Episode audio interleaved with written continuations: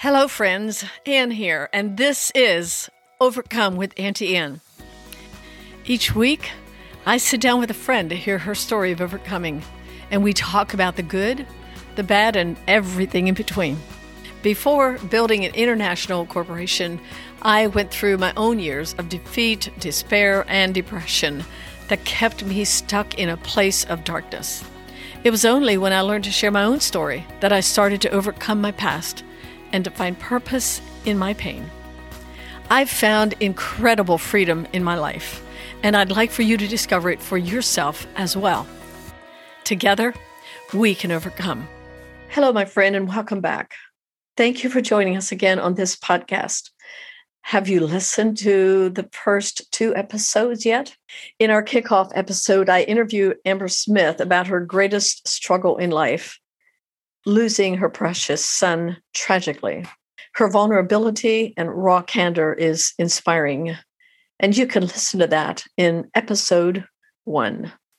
Then in episode two, I decided to step into the interviewee hot seat and let my nephew Gentry interview me. He really has a way of bringing out different parts of my story that others don't. And I wanted to share my story with you so that you can know me more deeply and intimately as well. So today, we're continuing that conversation and going into more of my story, and I hope that you enjoy it. So let's get back into that interview now.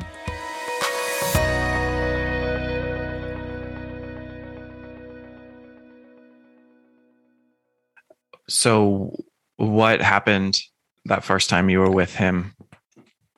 So then, uh, you know, the more he's talking about Jonas, the more I'm beginning to think, you know, he's probably right. I mean, I never imagined we'd ever be in this place as a couple, like we couldn't connect. And we were in a silent relationship now. You know, we talked to Luana and we we knew we wanted another child mm-hmm. as well. And when I was seeing Pastor at that time, we had already gotten pregnant. So Angie was killed in September, and by August of the following year, Angie or Lavelle, our second, our third daughter, was born. I don't know if I I wouldn't have known that I was pregnant. Like I didn't okay. tell him I was pregnant. Okay.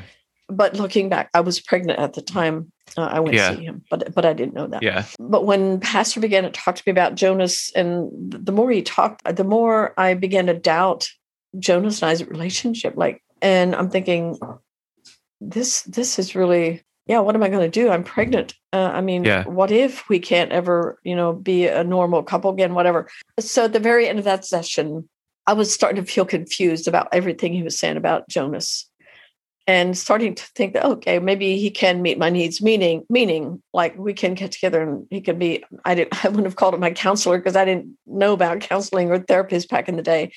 But when i went to leave um, he walked me to the office door and he he held me real long and held me real close. And then he kissed me. And i was very uncomfortable with that. Now in the church mm-hmm. we were always giving each other hugs. It was kind of like a normal thing. When you greet somebody you hug them and said i love you. That was mm-hmm. normal but appropriately. This was not appropriate. I felt like there was something here that I didn't, I was very uncomfortable. And I tried to, I remember wanting to, to get mm, kind of break loose from that. And then I remember him telling me that I cannot tell anyone about that, whatever that was, that nobody would believe me. So I really need to not tell anyone. And so I didn't know, Gentry, that at that time, I didn't understand that was uh, the very beginning of abuse. Yeah but I knew it was I was uncomfortable. Yeah, you knew it was wrong. Something was it wrong. was wrong. Yeah, yeah, I was very uncomfortable. But I walked out of the office and we said not to tell anybody. I'm like, well, I mean, in my grieving state, I couldn't talk anyway. So why would I tell anyone what just happened there? But I clearly remember these. There's some things I clearly remember about those early times um, as Angie's death and my early times with him. And this one, I clearly remember. I decided I would never tell anyone because I wouldn't know how to describe it. Is that why you kept it a secret? Yeah, I, I and I were you felt, scared? I mean, I, no, I felt. I felt ashamed. And when I decided that it would be my secret, I didn't mean that yeah. to be a bad. I had to keep this a secret. When one speaks to you in anger, do not answer them again. When I felt angry, when I didn't know what to say, what would I say? So it, I didn't know, I wouldn't know how to describe it. And besides, Yeah. nobody would believe me. So Right. I had to keep it a secret. Right. Which is all things that he was telling you in that session. Absolutely. Yes, Yes. exactly. Yes. In that moment, I was paralyzed emotionally. Yeah. And I knew something happened inside of me. Yeah. That I was never going to be able to change. So that one secret kept me in a over six year long abusive relationship with him that was abusive in every way. And this man that I trusted became an evil force in my life I didn't even know existed. I had there was no knowledge in my mind. I had never encountered this, but I stayed in that relationship for a good six years, close to seven. I always say six or seven years because I had to. I mean, that's the way I felt. I had it's it's like I had no choice. So, how did it go from a confusing, awful kiss in his office to being raped later to then being in being abused by this man in every way for 7 years? Like mm. what what happened? Okay, so the confusion was the comfort that I found, I felt, uh, understanding that I, I I was being understood, I was heard, I was being heard, and I was under some somehow I felt like I was understood. He then became my lifeline, Mhm. like he was the only one that I could talk to. And I remember telling him at some point that I was pregnant, and he was so mad that I was having a baby. But then again, I was confused about that because that was so what happened as a result of that comfort and that longing to be heard and understood. We continued to meet, I want to say, I, I want to say regularly, maybe, I don't know, once a week or once every other week. And we would talk at his office or at a restaurant or something. And as time went on, more and more, longer the longer it went, the more he was getting more and more aggressive. In his language eh, I- were in his yeah, physical yeah, in his in his language and in his convincing that he's the man for me. There's no hope for Jonas. I mean, that was very clear that he was setting me up to be completely dependent on him. Because now I am believing. I'm now I'm thinking, oh my goodness, I'm pregnant and I won't be with Jonas forever. What am I going to? What's going to happen to me? Hmm. you know? And and he was making me believe that i was the only woman in his life other than his wife and he talked about how bad his wife was and that at some point we would probably run off and and get married. I mean that was the that was the whole point. I, i'm believing this but i'm totally confused. I'm going to church every sunday. I'm i'm acting like everything is okay and and then when I told him at one one time we were having coffee and I told him I was pregnant and he was so upset. I had never seen him like angry, angry but he was completely angry and i was like then i was scared i i, I was shocked i i didn't know because i was happy that i was at that at that point i was still very excited that we're having a baby yeah so it was that there was moments of happiness that i was having because i was pregnant and jonas and i were talking about so i felt like we were going to get back to being a normal couple one day that's what Yeah. i thought but one day he invited me to a hotel and uh, i'm thinking man um, if if you've experienced this and you understand anyone that listens to this that you understand the progression of things. I clearly remember that morning i was i was scared scared to death. I'm thinking so what is he going to do? You know and yet i went. So that's the point where most people would say why why would you meet this man in a hotel room? I i i know it's it sounds silly. It's uh hindsight is 2020 and stupid Well, why you know? why what is your response to that? Why my response you that was that I was completely by now, by now, I'm totally dependent on this man for my emotional well-being, for well-being, for all of all of the needs that I have emotionally, because I'm able to talk to him. We had coffee Yeah. together and and Yeah. he's become a very, very good friend. he's been grooming you to Yes, be his and- victim, and- right? And Jonas knew I was meeting him for coffee and stuff. So it wasn't eh, you know, it wasn't a secret, but it, it was becoming more and more of a secret. You know what I Yeah. mean? And so when that happened, yeah, again, I'm five months pregnant. Uh, he took me in that hotel room and and he raped me. And you do share a little bit about that in your book, The Secret Lies Within. It took me 30 years to ever say that, maybe 35 Yeah. years to, for me to ever actually say that.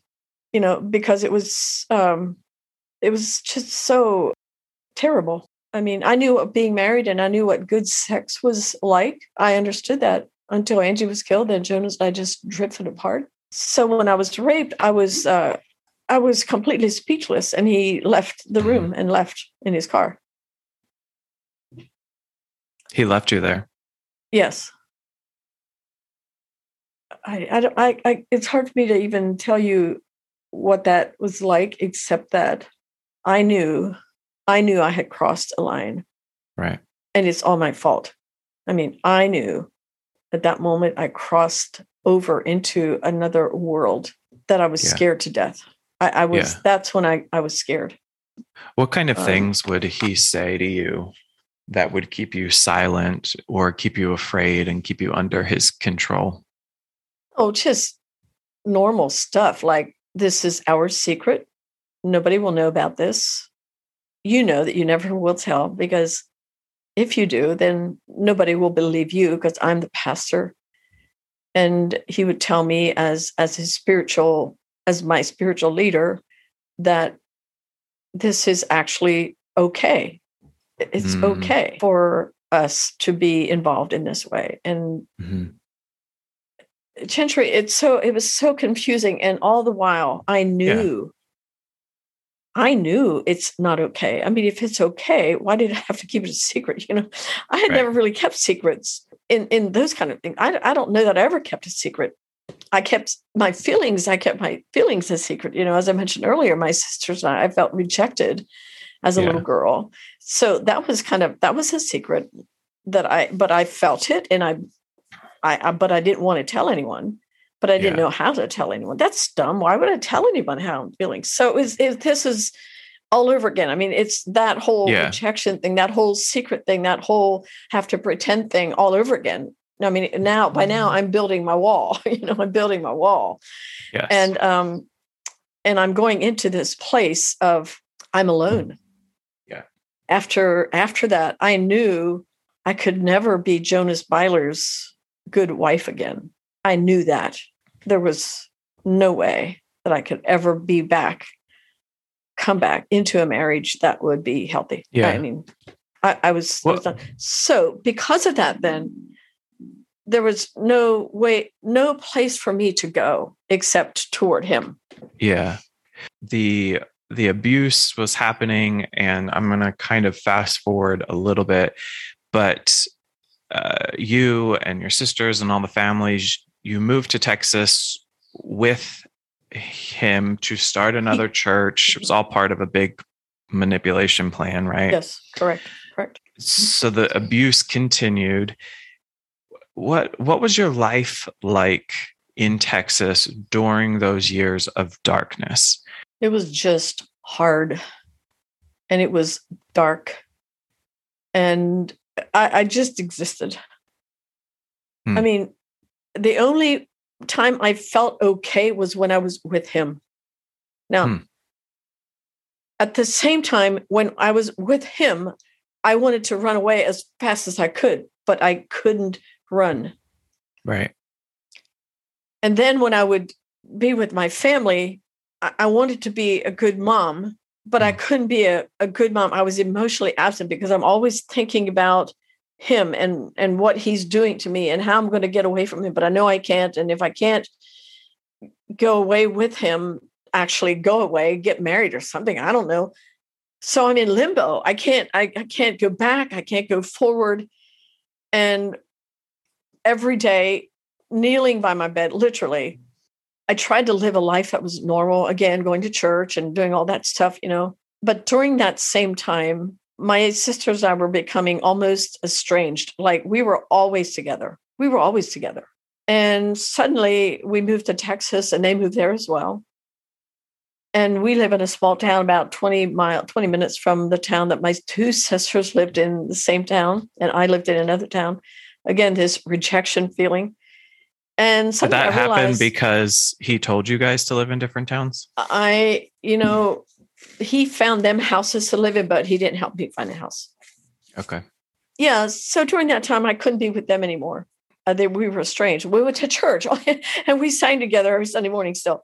So there was no connection with them. And I'm almost more devastated that I can't be with my sisters, but I didn't understand why. I couldn't be a good mom. I, I, I, I didn't know how to be a wife anymore. I mean, I'm cooking, I'm cleaning, I'm doing all the housewife stuff. So I'm, I'm performing okay. But emotionally, my thoughts are constantly how how can I change? How can I go back to the way it was? How can I move forward?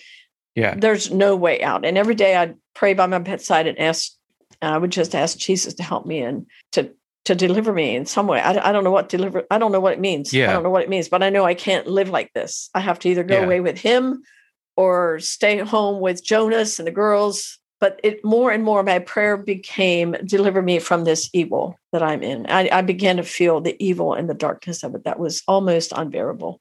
He created it so that there really was no option. I believed Yeah. that 100%. Up to this point, you're feeling like you're the only woman. Mhm. You're alone in this secret.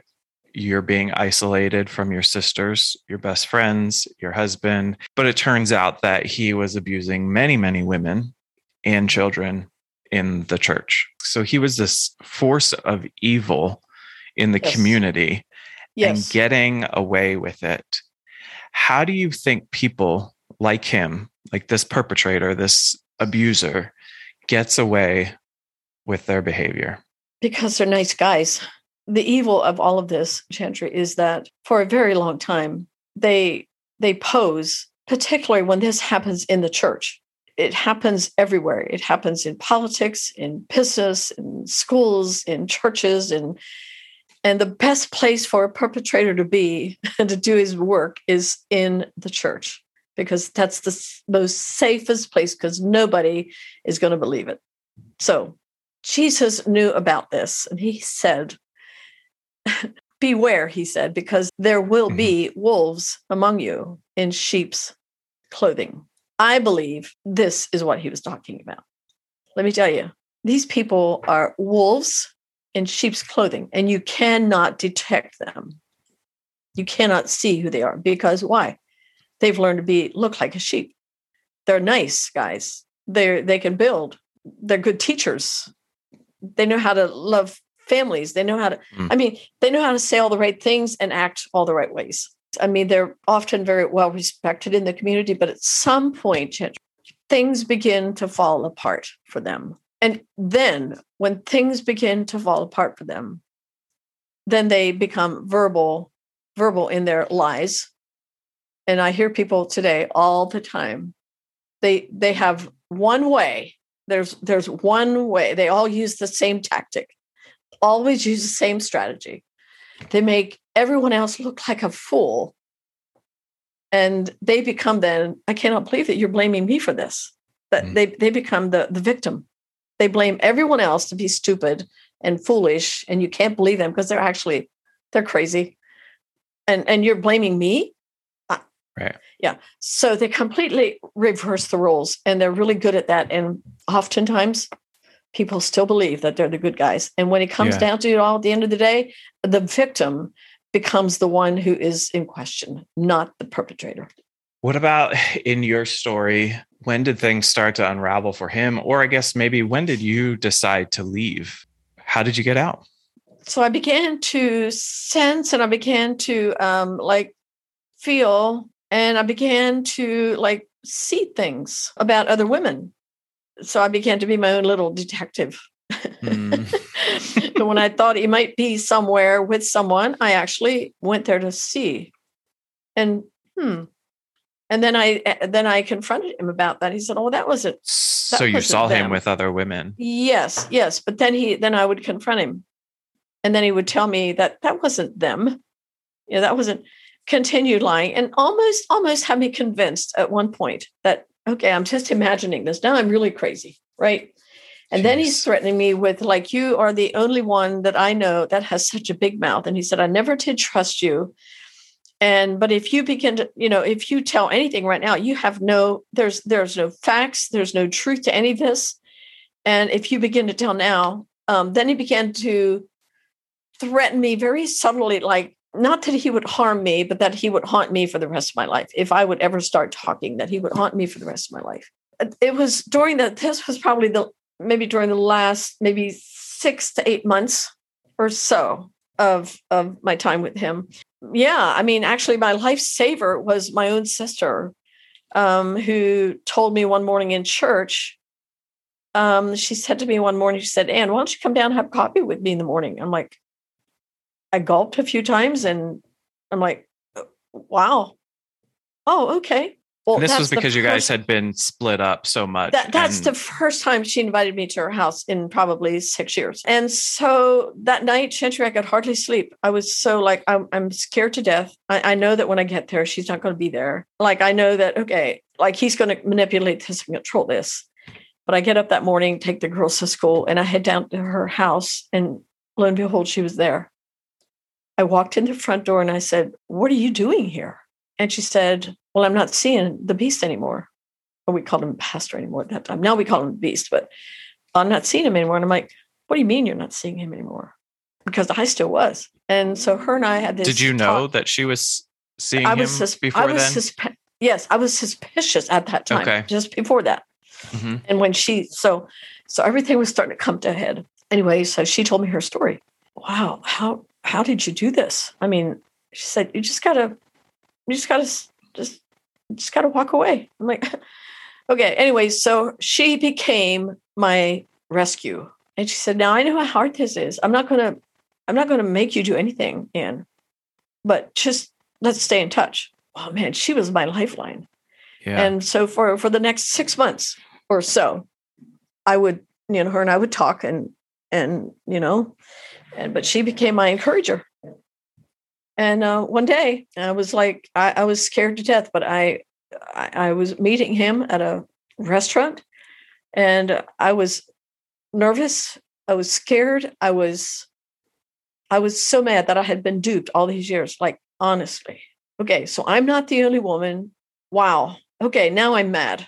So that day, honestly, my anger became my slave. I made it work for me. And I got, I drove up to this restaurant and sat down and, and there you, and he came in and I just, before I even did anything, the conversation was, well, I'm done. I'm done now.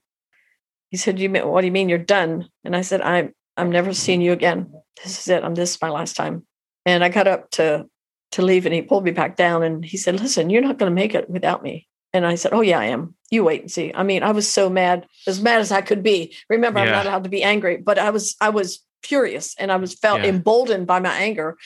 And he said, You'll never make it in life without me. And besides, I will haunt you for the rest of your life. And he said, and by the by the way, he said he pulled out his wallet and he had, I don't know how many checks in his wallet. He pulled them out, and every check was made out to him. And they were all $2,000. Like there may have been 8, 10, 12, I don't know how many checks, but he kind of unfolded these checks and showed them to me. And he said, I have lots of money and we can go away together. and I remember I laughed at him. I said, There's no way. I said, I'm, I'm going, I'm done. You will never see me again. And I walked out. I walked away from there shaking like a leaf, but knowing that I won the battle that day. I knew yes. I won the battle that day. And plus, I could call my sister and I could tell her I did it. And I did. And we got together and we talked. And honestly, can you do this alone as a woman that may be out there as a child, as a little girl, a young girl, or even a man, or whoever, whoever you are that's enslaved in abuse? It's hard to do it alone. Uh, and I don't know if I could have done it alone uh, without my sister being my encourager. But when you can find someone that you can talk to and they can encourage you through this, you can do this. Yeah. but that was the day that I was scared to death. I was I was so angry. But I knew I won the battle. I, yeah. I knew it. I knew it. And I knew that I would never go back to him. I knew that. Now, the days and the weeks following that, he, he haunted me and harassed me over the phone and stuff. And like I would pick up the phone and I knew it was him on the other side. Never would say anything, but he was there. He just wanted to haunt me. And he did that for weeks, uh, months.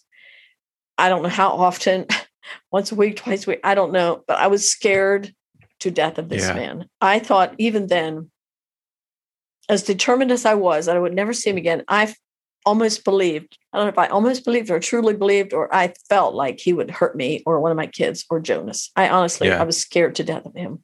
there's so many women who are going to be able to relate and maybe maybe it's given some of them some insight or knowledge as to i, I think i'm at the beginning stages of someone sexually abusing me like leading me Mhm. to that or Yeah, it can feel like an affair. It, it really, it's that's kind of what it feels like at the very beginning. Like, yeah, I'm having an affair. I'm committing adultery. I'm committing the the unpardonable. when did you i'm going to ask you a couple questions when did you find out and understand this was sexual abuse not an affair and then what is the difference let's spell it out for them Yeah. Okay. So initially, I want to say that abuse, sexual abuse, is against your will. Initially, I mean, it's against your will, even though, I mean, what initially happened to me was against my will. Okay. Mhm. An affair is is consensual. It's something that you plan or you. Yes, I, I like this guy, and we're going to get together, and Mhm. the, it's it's can be it's enjoyable. I mean, it's not against your wishes. You don't Yeah. feel forced into a relationship. Okay, so we can't say that when I had an affair, I was abused or it was his fault. it's not that way. It doesn't work that way. Yeah Um, I feel like sometimes people get that confused, and at the end of a, a fun affair, maybe it goes maybe it goes wrong, and then you say, "Oh, I was abused." It's that's not the way it works. So, abuse is against your will, and affair is consensual. I think most people understand that, but it can get very muddy and like it's it's it can be confusing. So I believed it was that it was an affair all the way to the very end. And then as things fell apart at the church and as my sisters and the, the ladies that were involved with him, there were four of us at that time. And we all eventually, within probably, I want to say a year, year and a half, we all were able to get away from him. Like we actually all made the decision to, to leave. And like, this is crazy. And so then the four of us actually all got together. And then our husbands got involved because we all eventually told our husbands, and that's a whole other story. But it was during that time that we kept asking the question to each other. We, we would talk for hours, Gentry, for uh, a year, two years almost about this. Like it was so traumatic. And so Mhm. it had involved every part of who we were. And it changed all of us from our family life, our personal lives, emotionally, we were wrecked. Mhm. And so now we come out of all that, and now we're all feeling the women, we feel like, wow, we are, we won the battle. But man, we were still broken yeah didn't understand that. But as we began to talk as couples, my Jonas began to see it as as abuse. We began to talk about that, and we're like, how can how could he do this? How can this be? We we just we kept saying. I mean, we're naive. We, we're we're not business women. We're all moms in the church. Like we don't know anything but family and church. So we're like, how could how could he do this? I mean, what? How could a man? uh, So it was it was complete and utter confusion. And we we did not put the dot we could not connect the dots. And at one point uh, jonas said something about this is pure evil. This is evil. And he said he felt like god showed him that this man is evil. He is a perpetrator whatever feels good to his flesh. If it brings pleasure to his flesh fame to his name and puts money in his pocket then he'll do it he'll Hmm. do whatever. And this was him. That's what he did. Hmm. and that was kind of so we all looked at jonas we're kind of like wow. Really? I mean is he that bad?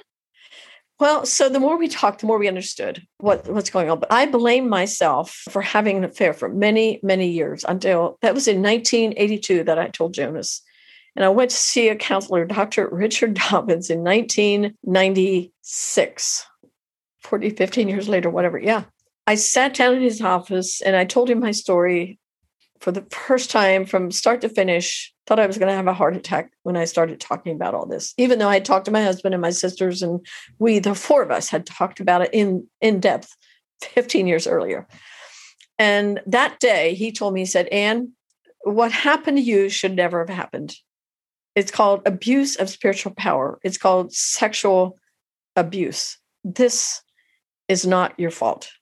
So almost 15 years later, somebody told me it was not my fault. Even though I, I began to understand a little bit more about what happened to me, eh, earlier, yeah. a few years, but I was still blaming me. I, I still truly felt like it was my fault, like I was having an affair. And when he told me that, he began to, I, I knew, Gentry, when he told me that, something in my heart just opened up and I knew it was true, but I didn't understand. And then he explained to me what sexual abuse was all about, what predators do. And it all began to just make sense to me. And that was the beginning of my freedom and and his help, his the work that we did together as a therapist with him. He, he just helped me to understand what yeah. happened to me. And I began to come out of all of the pain, blame, and shame. And at some point, he was the one that really helped me overcome uh, and understand truth. And that's yeah. when the freedom began for me. That's amazing. You actually touched on a little bit of your healing and redemptive process because you you shared about how you as the women who were abused got together and talked through it and then mm-hmm. as couples you talked through it and you you just worked through it together and then years later you were working with a therapist and a counselor I want you to just share because it's such a pivotal moment for you and it's kind of the catalyst for why you do what you do to help women.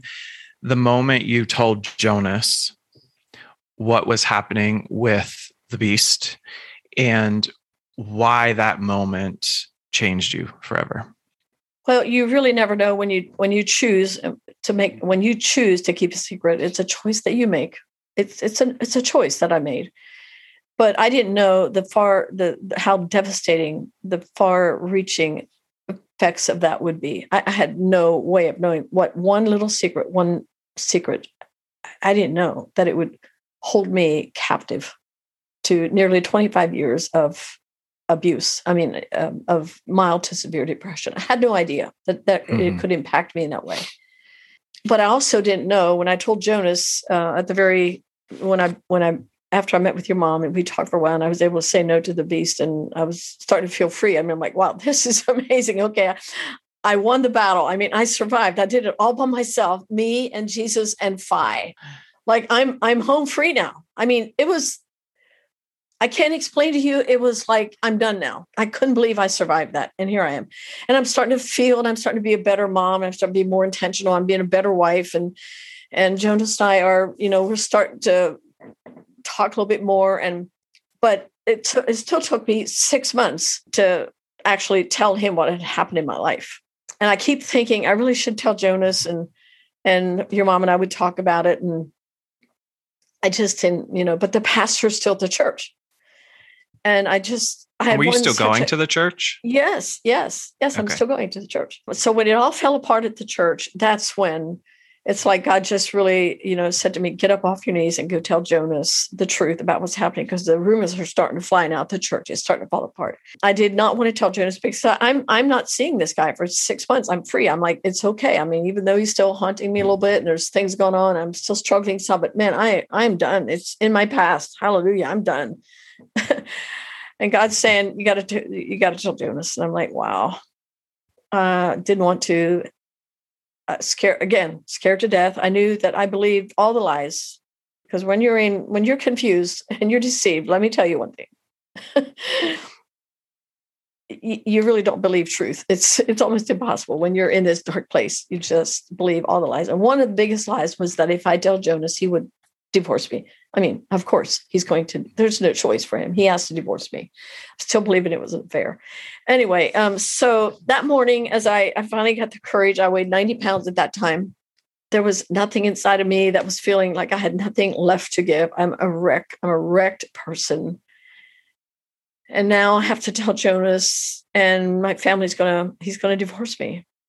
I still wanted to be family, but I found the courage I gathered every little bit of courage that I had. I did what I felt like I had to do, and I went and told Jonas. There was only two lines that I said to him that morning because I walked up to his uh, office and and I just simply confessed to him. One line was, "You, you know, you heard about what's happened at the church and the pastor and all the women," and he shook his head, you know, sort of like that. And and I'm looking at him, and and I said, "Well, I'm one of those women." And he just looked at me. And then all I said was, I'm sorry, and I'm a sorry person. And the look in his eyes was enough to let me know I can't I can't say anymore. I don't want to talk about this. I can't give him a hug. I, I mean, he was devastated. And I turned and I walked away. The power of confession, Gentry, that's why I speak about that with such passion, because we we we cannot imagine what it's like in after you've lived in this place of darkness, in this evil place for years.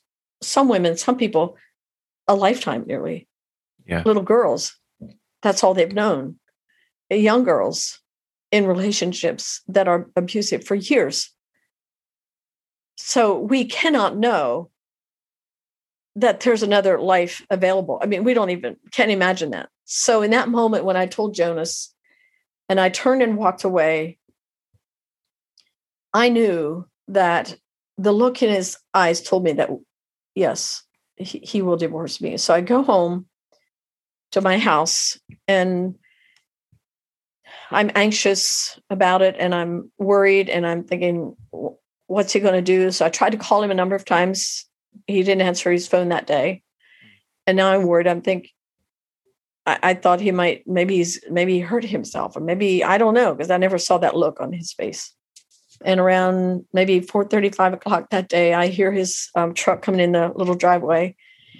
And I mean, I'm just so nervous. And he comes in the door. I I can't remember exactly if he immediately said something to me or not. I don't I don't know. But I wanted it to be a normal day. I didn't want to have to deal with this. You know, I just wanted to I wanted to I just wanted to live life. I didn't want him to talk about this because I knew it was going to pull me down. And I had already decided that if he makes me feel guilty or he blames me for anything or if he yeah, if he makes me feel guilty, I that was carrying my whole body was wrecked, wrecked with guilt, which was of my own doing.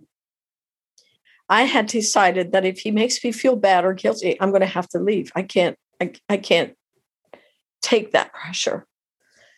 And so when he came home, the girls were outside playing at the time. And then he just said to me, Hun, um, we need to talk. And I just said, We do about what? Um, I'm done. I mean, I said what I needed to say, mm. Gentry.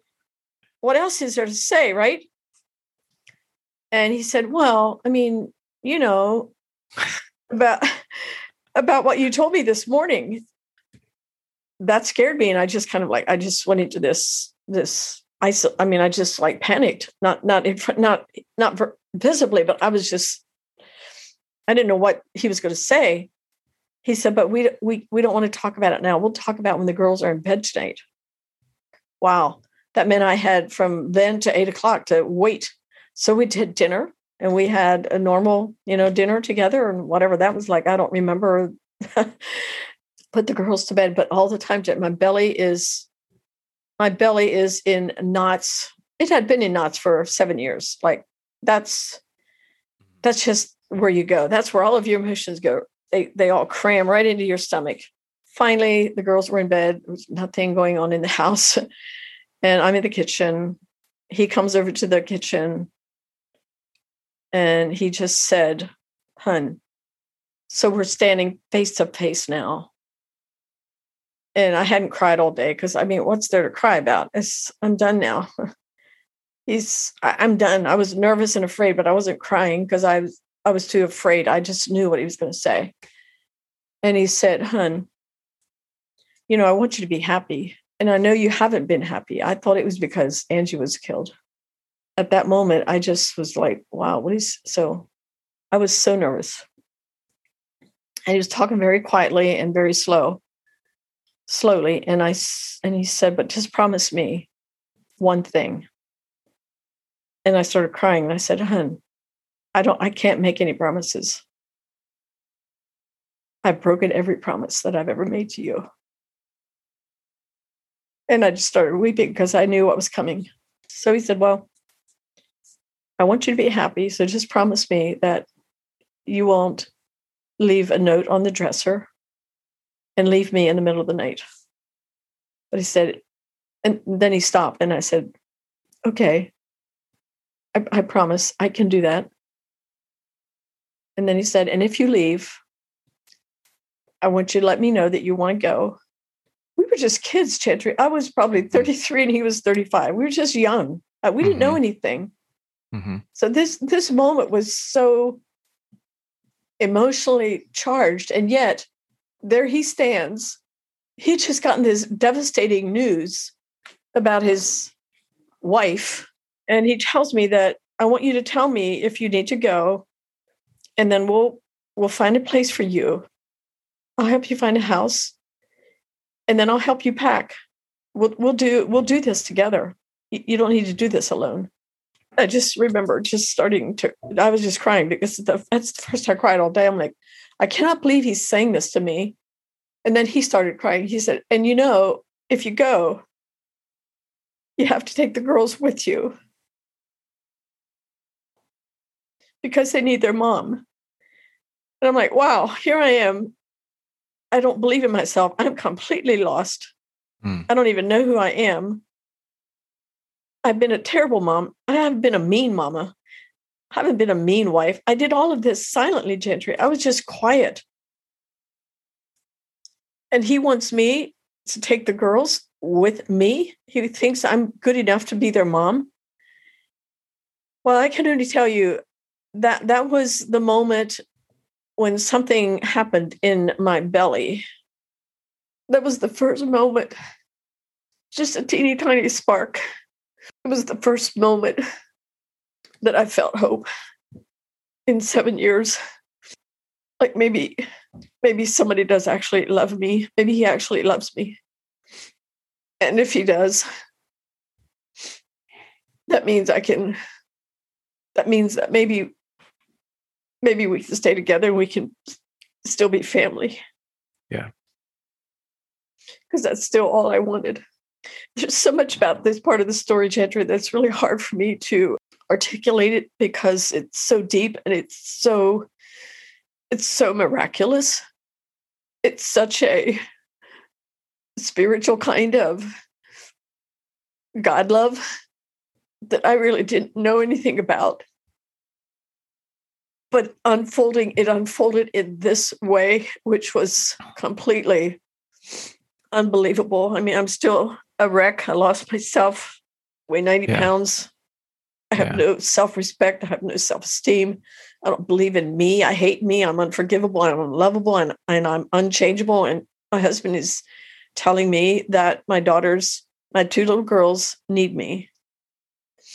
That was the moment that changed Yeah. my future. Yeah. But it all started with the heart, with the heart confession that I didn't want to do because I knew the end of that was disaster. And it wasn't disaster. So tell the person listening what you say about the outcome of their confession.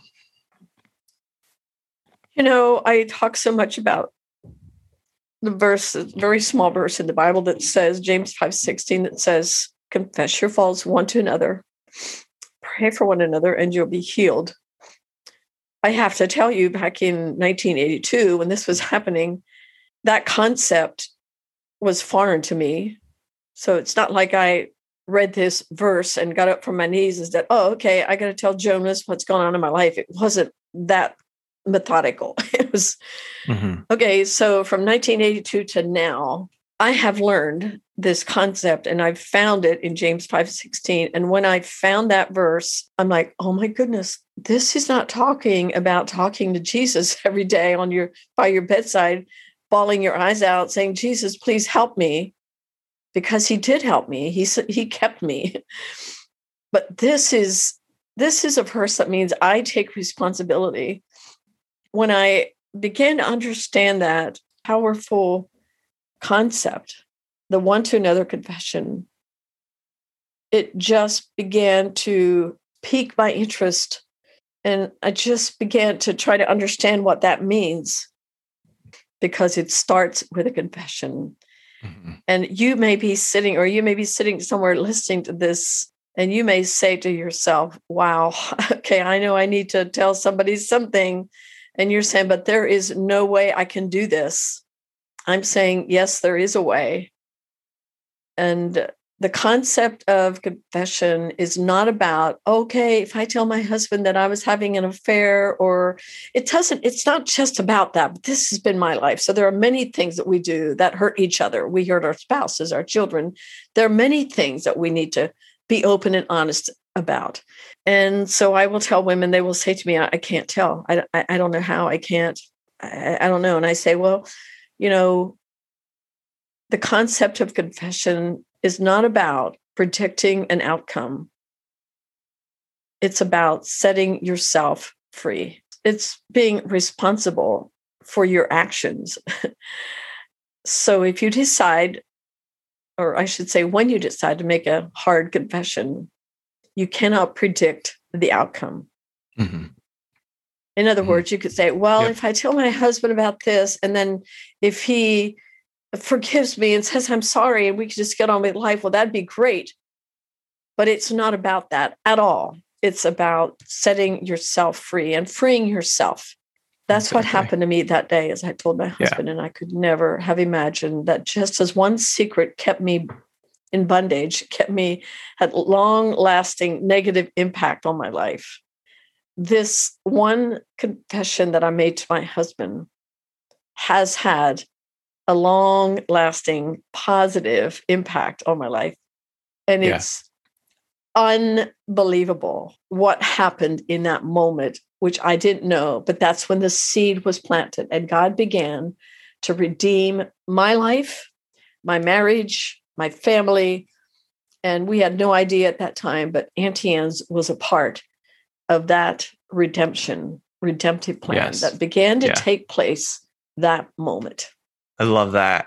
You know, we tell every guest that you've interviewed for your podcast so far that we come with a plan, but we are we believe and we trust that wherever the conversation goes, that's where it was meant to go. So I came with a plan for this interview, and we didn't even reach part two, which is the whole redemptive process and building oh. Auntie Anne's and the struggles that you faced.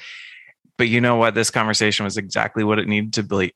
Needed to be, and I believe that. And we say that to all of the people you interview. So I think this is a good spot to to end. I want to ask a couple questions just to give, and I'm going to do a little quick recap just to give the redemption. But how long have you and Jonas been married now? It will be 53 years in September. 53 years in September as of recording this podcast episode. That's amazing. Correct. And he is your mm-hmm. best friend. Mm, yes, absolutely, my best friend. If I wouldn't have made that one confession Gentry, I cannot imagine where I'd be. And yeah. we are happily married. We have How four m- grandchildren, four grandkids. They're all grown now. I mean, 24 and 21, 17 and 14, 15. Yeah. So you went on to build the world's largest international pretzel franchise with no business plan, no formal education, and no money. Capital. uh, you moved. You did move back from Texas to Pennsylvania with twenty five dollars cash in your pocket and a big old dream in Jonas's heart, which led you down that path but that's another story for another day. yes. If you could go back to any part of your life and just whisper one thing what would you say and and what what part of life would you go back to? I guess I would say to her, enjoy the good times, expect the bad times, and know, little Anne, that no matter what happens to you, God Himself will never leave you. Know that He has never walked away from you. Hope in Him, trust in Him, keep your faith in the one who's created you, the one who knows you, the one who is well able to see you through every hardship in life. And at the end of the rainbow, you're going to see him and know him in a way that you would never have dreamed possible. That's what I would tell little Anne. Well, thanks, Auntie Anne. Thanks for letting me interview you. Well, thanks, Jen, for listening to the hard parts of my story. And at the end of the day, I want the listeners to um, to just hear the amazing redemption, the miracles, mm-hmm. and the life of joy that I'm living today.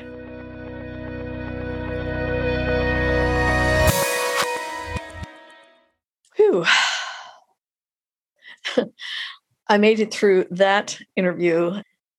I really hope that you heard my heart. And I hope more than that, that you heard hope and that you were encouraged today, wherever you find yourself in life right now. I want you to know that it's not over for you. There's always tomorrow. Be strong, be brave, and be courageous. And I want to remind you, our listeners, that you can overcome any obstacle if you're willing to be vulnerable, confess to a friend, and trust the process. You have a story, and your story matters. And until next time, thanks for listening and keep overcoming. Thanks for listening to Overcome with Auntie Anne. I hope that you feel inspired, encouraged, and know that you are not alone. If you like the episode, please leave us a review and share it with your friends. You can find me on Instagram at AuntieAnnB or Facebook. Until next time, choose well and choose to overcome.